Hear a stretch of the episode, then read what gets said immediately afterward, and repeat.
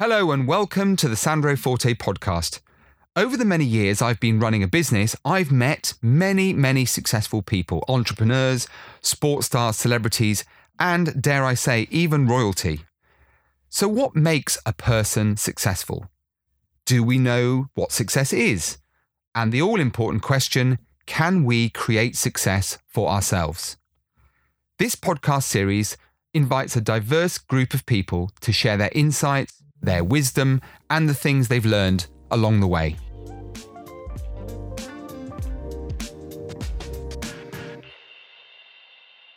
Olu Adepitan is a strength and conditioning coach with over 15 years in the industry whose objective is to offer his clients insight and to advise them on reaching optimum and maximizing fitness levels, both making them achievable and enjoyable for people of all levels, including me, which you're about to find out. As a schoolboy, he had the dream of becoming a professional footballer, but it was his love of nature, can't wait to find out about this, that actually led him to becoming a fitness coach. And let me tell you, he is a fitness coach of some esteem.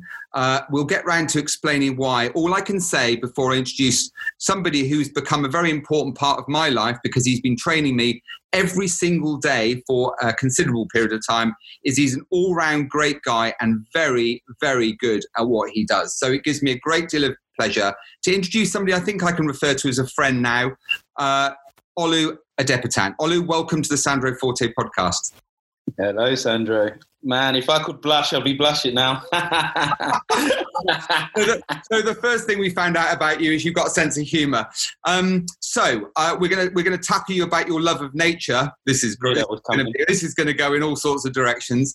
Um, right, let's let's go back because you know you are 40 years of age. You look about mm-hmm. 25. So we'll talk about genetics and all that stuff uh, and the reasons why I'm jealous when I look at you. So apart from that, let's go back to um, Olu, the, the kid. Where did, where did it all start? How did it all happen?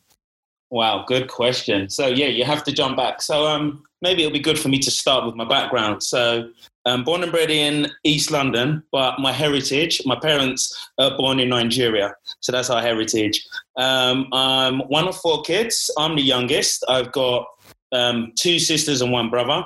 Um, and the eldest two, my eldest brother and sister were born in Nigeria. And me and my sister, who's 18 months older than me, were, were born in the UK. Parents come to the UK because both my brother and my sister, the eldest siblings, are both got um, disabilities. Um, my brother is become considerably famous, actually. Um, somewhat because of his disability, yes, and his achievements with this disability. Um, so that's one thing. So those of you don't know, he's Ade Adepitan, the Paralympic um, bronze medalist and also TV presenter. Um, so that was that's a little bit of insight. So my parents come. We had a pretty good um, situation, I guess, in Nigeria, but they came over just because they knew there'll be a better life for my elder siblings, and then um, me and my sister come along. East London, where we grew up, um, you can imagine. So I was born 1979, but I grew up in the 80s. So you might as well say the 80s when I was a young kid. Um, not many black kids around where we lived, so um, could get a bit nasty at times. So um, I had to grow up fast. I had to learn to look after myself. Yeah, it was. Don't get me wrong. It was a great. We had a great time. I mean, I think about my childhood. I made some great friends. Had a great time, but I was just aware uh, it was a bit. It can be a bit of a, a tasty area, as some people say. And um, yeah, and that I was grew up in it, and um, I wouldn't change a thing. You know. I um, I, just based on all that you've told us so far, I've got a dozen questions floating around my head. I, I okay. first of all, I can I can visualize two aside in the back garden, Nigeria versus England, or whatever used to happen. How, what was it like being the youngest? Because I'm the eldest, so I'm about as disconnected from being the youngest as it's possible to be because I'm one of seven. So you're the youngest of four. For all the youngsters out there, the young members of the family, uh, what's it like being the youngest? Right, I'm going to start off and say it's a myth because everyone says that the youngest one gets spoiled. It's a myth, yeah? I don't believe that. I think the youngest one, of course, they get spoiled by the parents, but then the older siblings think it's their God-given right to to beat us up and terrorize us. And I'm sure you probably, as the eldest, knows that. So, um, no, only joking. Um, growing up as youngest is fun because I think you get to see the mistakes your elder siblings make. Um, your parents, I would say, get it right by the time it gets to you. Because um, not that they got it wrong but i think that they obviously with the older with the uh, young, um, older siblings rather they maybe were a bit too strict maybe a bit too soft maybe a bit too whatever. And then when it comes to you um, you get all the help. Your siblings help you out. Your parents help you out. Your parents are more patient. I, I don't I think it's I think it's the best position to be you know being the youngest if I'm going to be honest so I know, uh, and I hope I'm not embarrassing you when I ask you this, Olu, but I know that you know, as a as a kid growing up, um, didn't really knuckle down, did you, until after secondary school? What what was that moment in your life where you thought, right, enough messing around, I need, I need to, you know, I really need to focus on my future? Was there a, was there a was there a moment? Was there an epiphany, or did something just happen inside of you where you thought, hang on a minute, I really need to uh, sort myself out? Good question. Yes, I would say messing up my GCSEs and um, seeing how disappointed my folks were, um, and my brother, who I really look up to.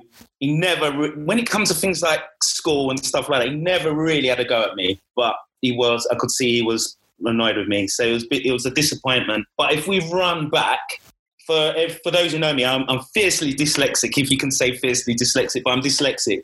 So school for me was hardcore. It wasn't. It was. It was great socially. It was great for the sports, but um, academically, it was hell. And didn't help out. My sister, who's directly older than me, and my brother were actually very intelligent and very good at school, and um, I wasn't. So I think messing about was a defense mechanism. Now, when I think about it, because you, you, sit down and you wonder why, because a lot of the times I don't know why I did. But I think it was a defense mechanism because I don't mind now. I can say I was I struggled at school. It was hard. The teachers didn't get it because they obviously we all went to the same school, so they said your siblings are doing well. English is your first language. You come from a good background. They knew my parents, so they just they just couldn't they just couldn't understand why. Don't get me wrong, I wasn't a naughty kid. It wasn't like I was a, a terrible kid. It, uh, it was just um, just got myself into mischief. It was always, if there was any mischief to be done, I was somewhere around, if that makes sense. It's interesting you talk about dyslexia, and, and you know, I wonder how many people use whether it's a physical disability or a learning disability um, or, or, just the fact that in your case you kind of get words or numbers mixed up. How many people use that as an excuse to underperform? Because I mean, you've changed, turned everything around. You're doing super well, and we'll talk about your business in a minute. Um, mm-hmm. But I, I, wonder around the, and then you talk about schooling and teachers assuming that you're going to be like your siblings. Astonishing to me that there's that degree of ignorance even amongst school teachers. But then you mentioned earlier on racism in uh, in your Absolutely. early years again, that's something that comes from ignorance, as we know. To what extent, you know, would you, what words of advice would you give to a child who is maybe at the moment, Olu, kind of facing the same difficulties and challenges you had, whether it's dyslexia or because they're struggling at school, or racism or any other kind of social pressure, what, what advice would you give to people that find themselves in that position at the moment? Cool. I'll try and answer all of those. I'll first start off with the advice because I think that'll be the, the, the best one. I think you gotta, what I did is I found a defense mechanism and it was, and I think, so what I'm getting at is that don't use that. So what I use my defense mechanism, when I was younger, I used my physicality, I used um, I was funny. I used being a clown to cover up what the real problem was. And the real problem was I couldn't understand it and I didn't pick things up as quick as as my good friends. And um, I think what you got to do is you got to say, just talk to. Have a quiet word with a teacher. Have a quiet word with someone you trust, even if you need it to be your parents to articulate it to the teacher or whatever. Just just try and um, just try and be open about that. Is the is is probably the advice. Don't be scared. Don't be embarrassed about it. Don't be. I think I was very embarrassed. I think I didn't even admit because I found out I was dyslexic when I was 18, funny enough. And I don't think I really admitted it to people until I was in my mid 20s because I was still a bit embarrassed about it. because of the stigma. But now I think in life you met people, oh, I'm dyslexic. And then I realized, I thought, he's dyslexic, she's dyslexic. They're, they're quite bright, they're intelligent, they're this, that, and the other. And then I realized it wasn't a big deal. Well, yeah, it's very common. And, and as we probably know, there are a lot of very, very well-known people right, right. do extraordinary things who are dyslexic. So, um, you know, I think that your message there has come come across loud and clear that you shouldn't let things like that be a barrier, which you yeah. didn't. So, um, there you were. You know, you go through school, you struggle a bit, and all those other things you've been kind enough to to openly share with us. But then you kind of find your way. You know, wanted to be a professional footballer, so that dream gets abandoned. Tell us about your tell us about your love of nature. I've love of nature. All, all, kinds of images floating through my mind at the moment.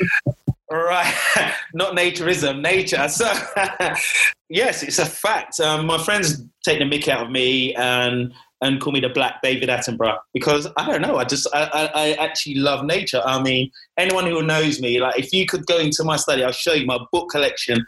I, we had a dog as a child, so I think that was probably one of the other changing points, uh, which made me get responsible in terms of not because I was the youngest, I was messy, I didn't do anything. So the dog was in the house, so it was like, right, that's your responsibility. So you got to walk in, blah blah blah. So I think that was one of the things that touched my heart. Why I loved animals, and I just do. Uh, you you you name something, I bet you I know something about it. Wow. Oh, okay. Well, I'll have to tackle you on that next time we have a gym session. So, um, yeah. tell me about then how the whole personal training thing, and you know, the one thing I want to do is I want to frame this a little bit for for people because when we first met, uh, we, we, were, we were introduced by a, a mutual friend, and uh, it would be fair to say that when I pitched up for this personal training session with this bloke I didn't know. Uh, the next hour was absolute murder. Um, but the thing that I'm going to let everyone know about Olu, and, and I, I, I don't want to embarrass you at all with this, uh, and I know you'll be modest enough to be really embarrassed, but you are one person probably the only person who I've ever worked with who really, really, A, knows their stuff, but B, makes it really, really enjoyable. Um, and I want to talk to you a little bit about motivation because it's a very important part of what you do. So, how, first of all, how did the whole personal training career take off? Cool, good question. So, yeah, as you know, um, I wasn't inspired by my science teacher in school at all for whatever reason, but I wasn't. So um, I messed up my GCSEs as I was told, but um, I got enough to get into college. I got enough GCSEs to get into college, but in relation to what my siblings got, it was awful. But um, the point what I'm getting is that so I got into uni, um, college rather, and I didn't know what I wanted to do. And my sister said, "Listen, nature comes under science because me and my sister are very tight. So if you if you knew me, you know you'll know my sister. So she's really tight, and she was like, nature is a science. So she said, why don't you study science? And then from there, you'll find your way, which was absolutely right. So um, I it did, but what I did again, it goes down to I'll be open. Uh, originally, I was going to be a vet. So I thought, cool, science, you need science to be a vet. Then when I realized that, I thought, whoa, to be a vet, this is this is really hard. Like the, the, what you had to do, I didn't have confidence in myself. I could have achieved it. Probably now, the, the older Olu now would have told the younger Olu, go for it, give it a go. But I'm happy where I am now. Um, but it was just so happened that the reason why is I was scared to do that then. But um, putting back to where you said, so then um, it was a biology lesson, and um, they were obviously talking about nutrition and how eating food can make an athlete. It can it can fuel an athlete for to make them be run, not necessarily have the energy to run a marathon, to, to complete a football match. If they eat the right foods, they can build muscle. And at that age, I was all about um, being physical. That was all, everything physical I was about. So this was me. Do you know what I mean? I was like, oh my God, this is me. So um, I wanted, originally I was going to do sports science. And then I remember my dad, if anyone who knows my dad, it was like, that's not a real subject. Yeah. He was that kind of guy, which is cool, but it was just, he's, he's that man of that generation. That's not a real, um, a real um, topic to study. So then um, nutrition was, was the other thing there, and it was just as good. So um, hence, I after finishing my um, my time at college, I went over to university and studied nutrition. Uh, first of all, as you were talking, then I, I was smiling to myself. This, you know, this physically superb specimen of a man is sitting in a meadow picking flowers. It, the two things just don't just don't compute in my mind. But anyway, that's it happens. um, so you know, motivation and discipline. Let's talk about those two things for a moment because obviously, um, there's a lot of people listening to this podcast, and I fall into the category, at least in the past, where I kind of know that I should be eating better. I kind of know that I should sign up for a gym membership. And then what happens inevitably is, along with pretty much everyone else, by the end of January, I've given up my membership and I don't go back again because I can't find the motivation. And so what I do is I go through these cycles where I, I discipline myself for a short period of time. That enthusiasm wanes a bit. And then I look back with a degree of regret the things I haven't achieved, and, I'm, and I might pick it up and I might do it again. But that cycle repeats itself. So, what are the what are the the things that you could do to help people understand you know why working with someone like you is really important? Because from my perspective for example that accountability to another human being is a very important discipline for me. Uh, disciplining myself is much harder of course. Um, but just let's have a quick conversation around motivation and discipline and why those are very important component parts of what you do. Firstly i'll start with the discipline I think what I always speak to my clients when I need when they need to is I need to um I, I ask them why are you doing this? is the question. You gotta you gotta ask them why are they doing it? And um it doesn't matter. If they say I just want to look good on the beach that's a good enough reason absolutely good enough reason but then I just need to know why they're doing it. Then another question you need to ask them is how bad do they want it? Because some people want a six pack but they're not willing to to to go to because you know to get a six pack isn't easy. You got to work for it. And as we get older, it gets even harder. Mm. So um, I ask those questions, and then from there, I can gauge from their reply. I can kind of gauge how hard this person wants to work, and then you find out a little bit about have they tried this before, and then from there, you can really gauge where you need to take them. And then I try. So that's me finding out about them, and then with myself, I need to I need to I need to. They need to not be inspired, but they need to understand that I live what I am preaching. Yes, that's what I'm looking at. I live what I preach. So I train. I'm not saying I am. I, I got an Adonis physique, but I um, I'm good enough shape that they'll say, "Oh, well, this guy's living what he says he is." So then I give. I'm living proof of what I am. And then secondly, not too much because not everyone needs that. You like to know the science. You like to know what's going on, but I need to let them know uh, I am educated enough to take them on that journey, whether that is me telling them what I'm about or talking about what I've done in the past, not in a bragging way, just in a way to show them that it is achievable. Hmm. Um, I think that answers your question. It does. Uh, it does perfectly. So let me give you another scenario. Um, we've got people listening and going, yeah, but that's great. I'd love to get really fit. And I, yeah, I do. I'm really serious, Olu. I'd, I'd love to do something. But, you know, my, uh, my partner, they always keep biscuits and chocolate in the cupboard and I and I can't resist it. And uh, I can't I can't imagine just giving all of that up. And I I haven't got a gym at home. So how on earth can I possibly find the time to train? Or even if I wanted to work with you let's say virtually like you and I do I haven't got mm-hmm. any weights at home. So I can't possibly make progress. So it's all a bit of a waste of time.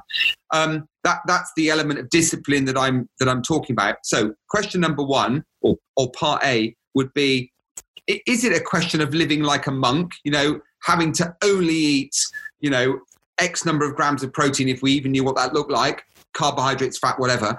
And um, can you still put on a good shape? Can you create um, good outcomes for yourself without having a gym at home, without with only having a small amount of time during the day, for example? Because people use being busy as an excuse, right? Most of the time. Yeah. So, to those groups of people who go, I don't want to give it all up. So, Olu, what could I do to keep satisfied but make progress? And then the second group of people who are like, well, I don't think I've got quite enough. I haven't got an hour to spare every day. So, what what advice would you give to that group of people?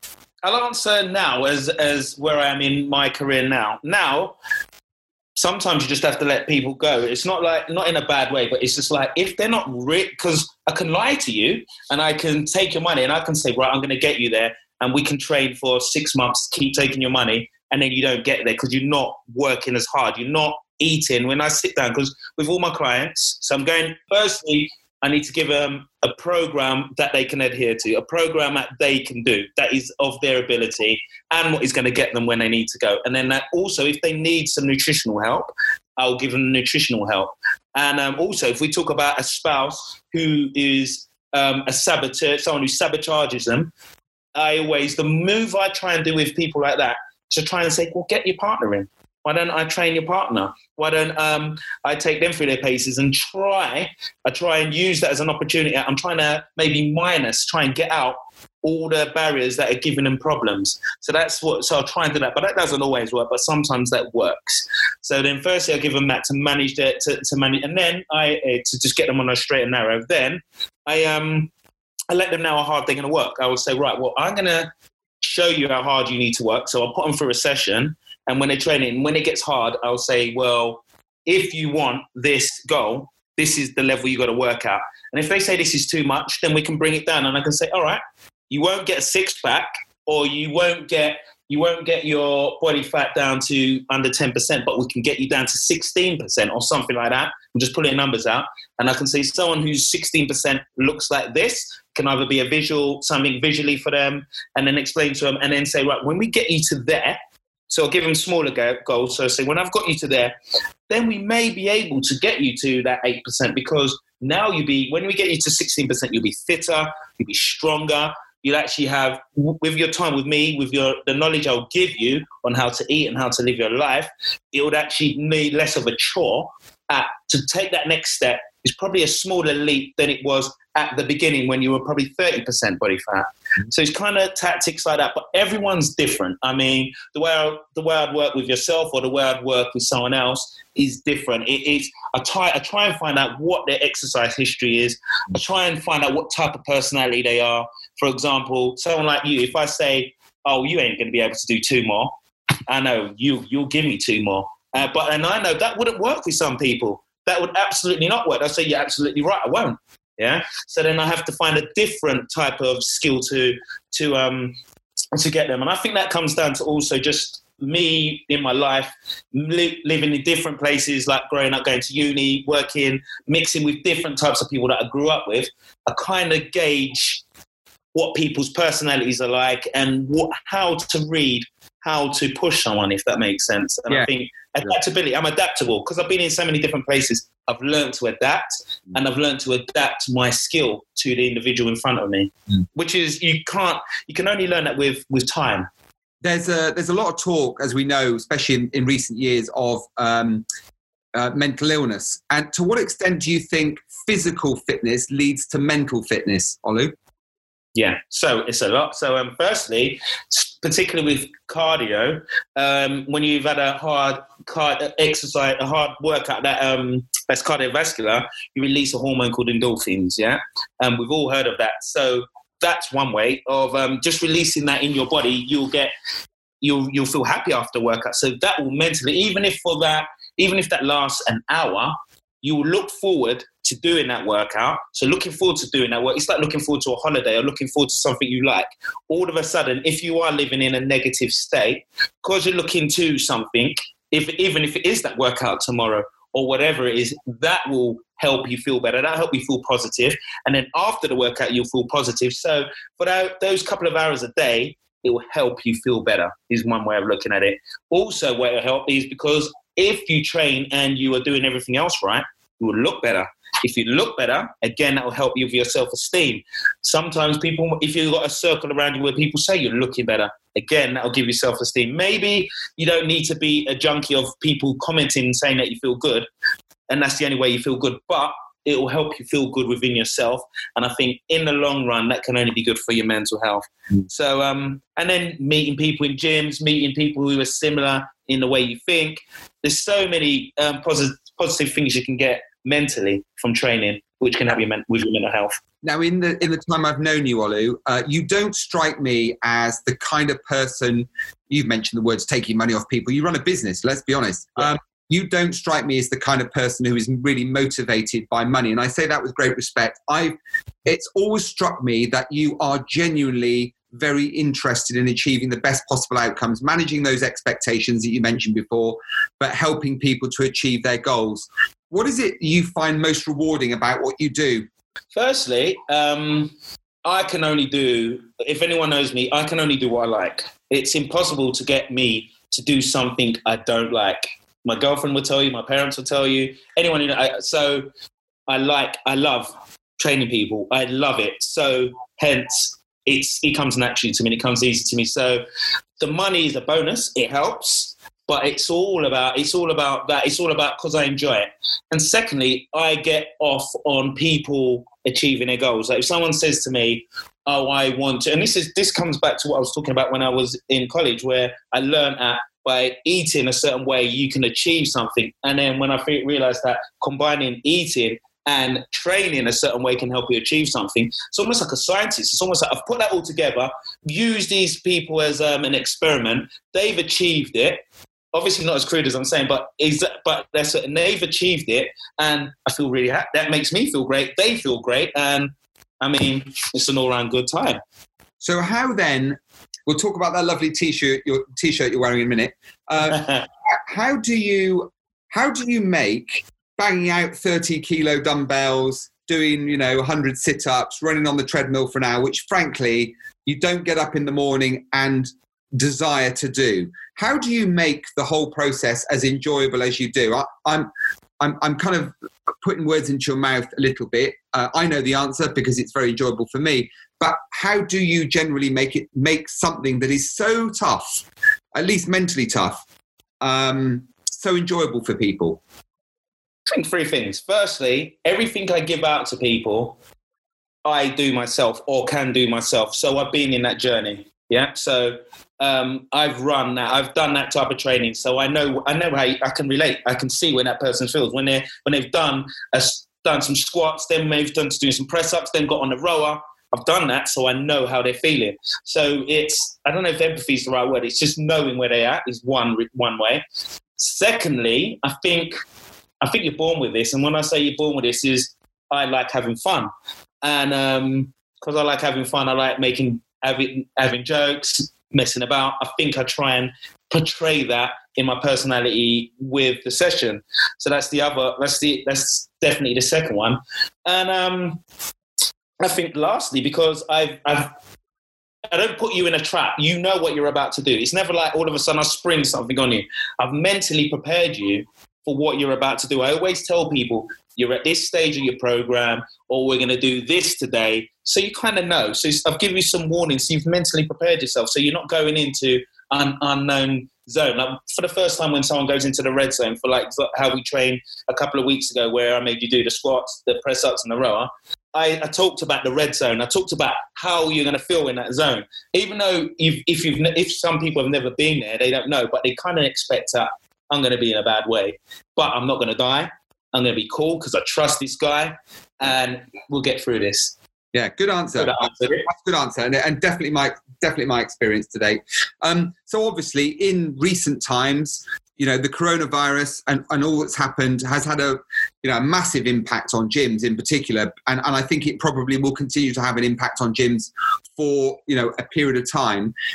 So my earlier question, because there will be a lot of people listening to this podcast, Olu, who are going to say, "Do you know what? I, I've got some time on my hands. I'd love to start personal training. I really want to, you know, get physically fit, mentally fit. I haven't got a gym at home. I haven't got a lot of time. Obviously, you're doing a lot of virtual coaching. All of our stuff that we've been doing has, has been on Zoom or, or FaceTime, for example.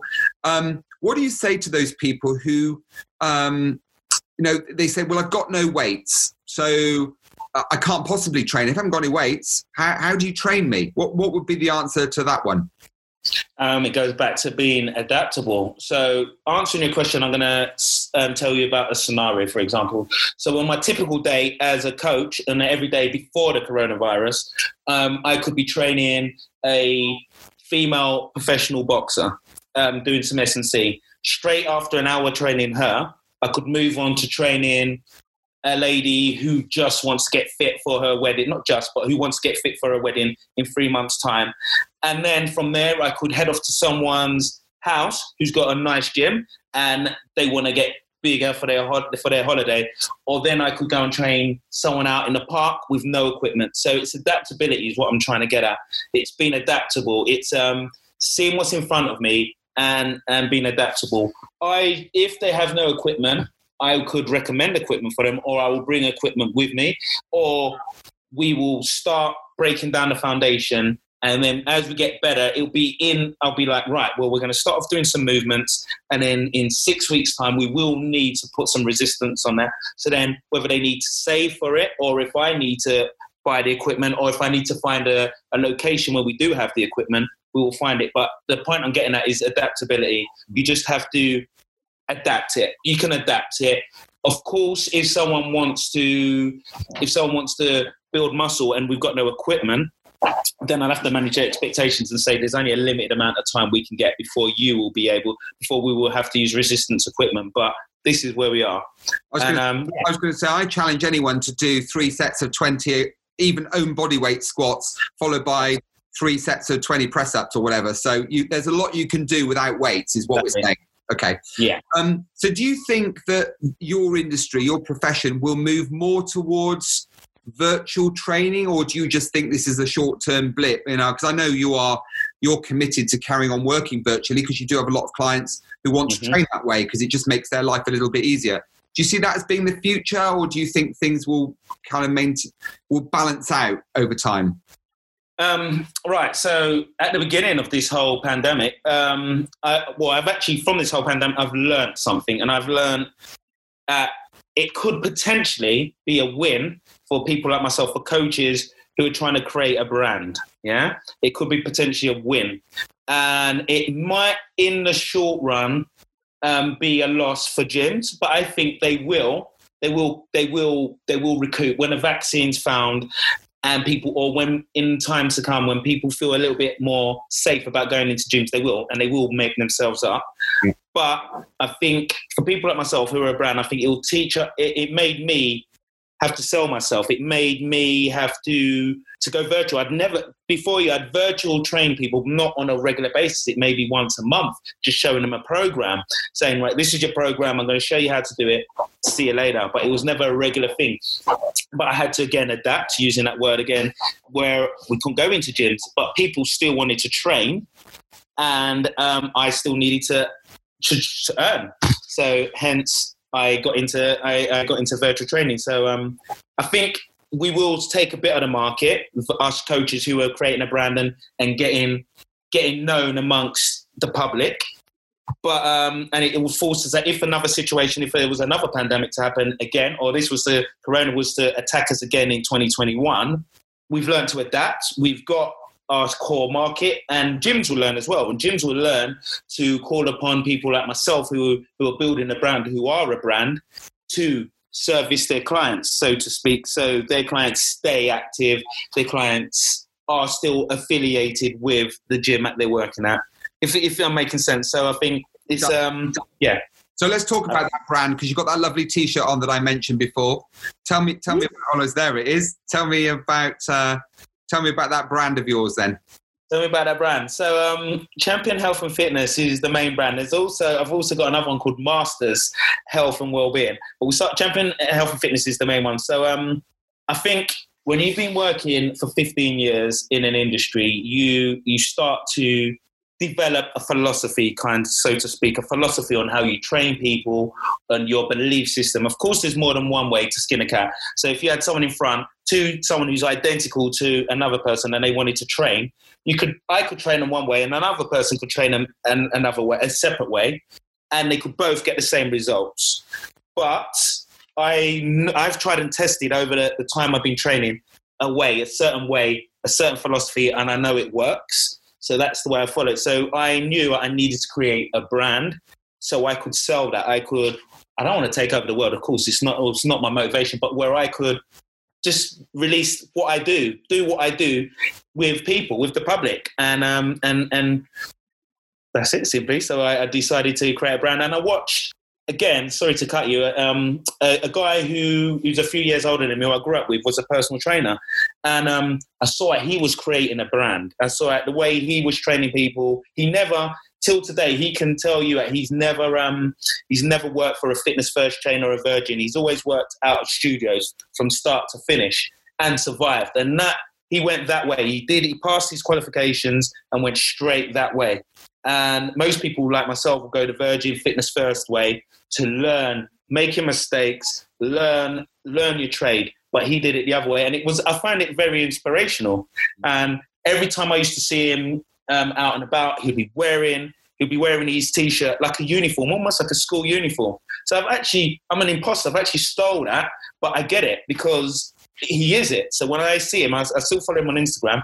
He's that, and um, I've just mimicked it to an extent. I, I always take things of from from people or businesses that inspires me or what I like, and I bring it into my brand, and and that's hence why I got these t-shirts and where it will come about. Nothing, nothing wrong with um, mimicking other successful people. I mean, that's what makes lots and lots of people successful. So, exactly. apart from goofing around with your brother on Instagram and having these virtual mm-hmm. training sessions together, which you you know happen, uh, please feel free to mention. How how then do we find out about you? If people want to check you out and connect mm-hmm. with you or ask you to train them, how do they find Olu on, online? On Instagram, it's OluCHF rather. So that's my Instagram handle. So that's one way to get hold of me. Um, currently, I'm working out of. Oh, I currently my my my main job is working um, with a club called BXR, which is in Marylebone.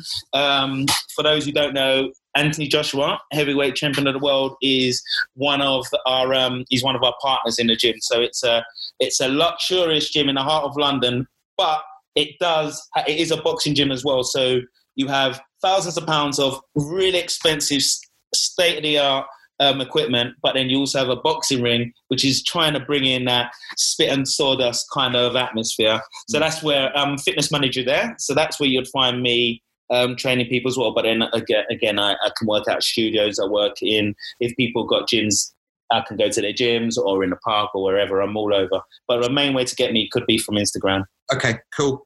Final question then, Olu, and thank you for joining us today. It's been fantastic talking to you, and hopefully not as painful for you today as it is for me when I'm working out with you. Um, last question, which we ask all our guests, which is um, based on all of your experience, 15 years now, but also the experiences as a kid with all the challenges you faced growing up that you mentioned before. What's the one single bit of advice if somebody came to you and said, maybe a younger version of you, and said, right, if you could just drill everything down and it was just one thing, like your favorite song from the 80s, what would that one single piece of advice be if it could only be one?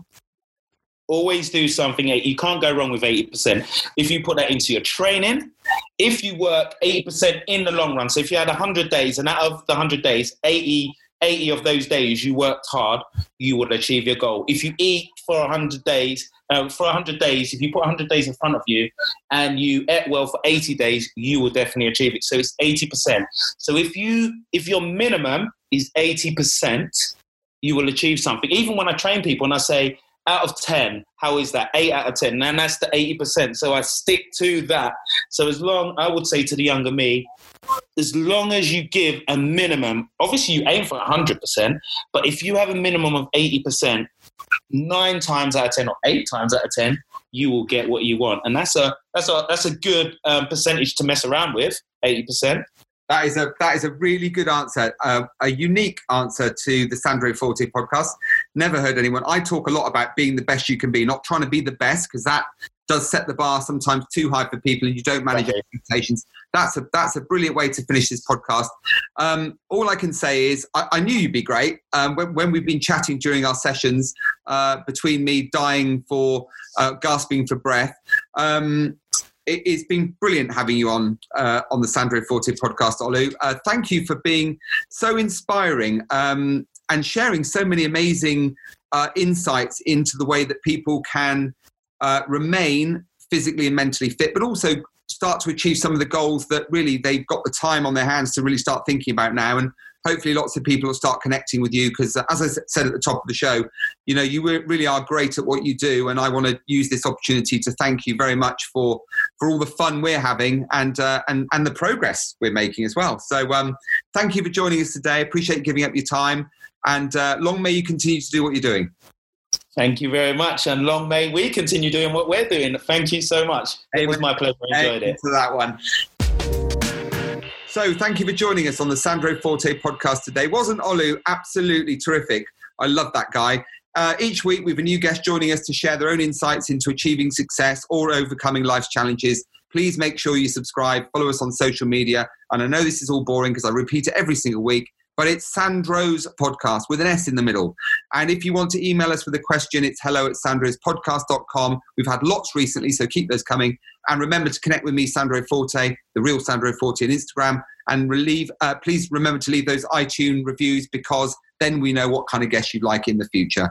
And don't forget, if you like forward, post, and all the other things that you do, you will get the chance to win one of the prizes donated by one of the guests of the Sandro Forte podcast. Until our next guest, just about this time next week, goodbye for now.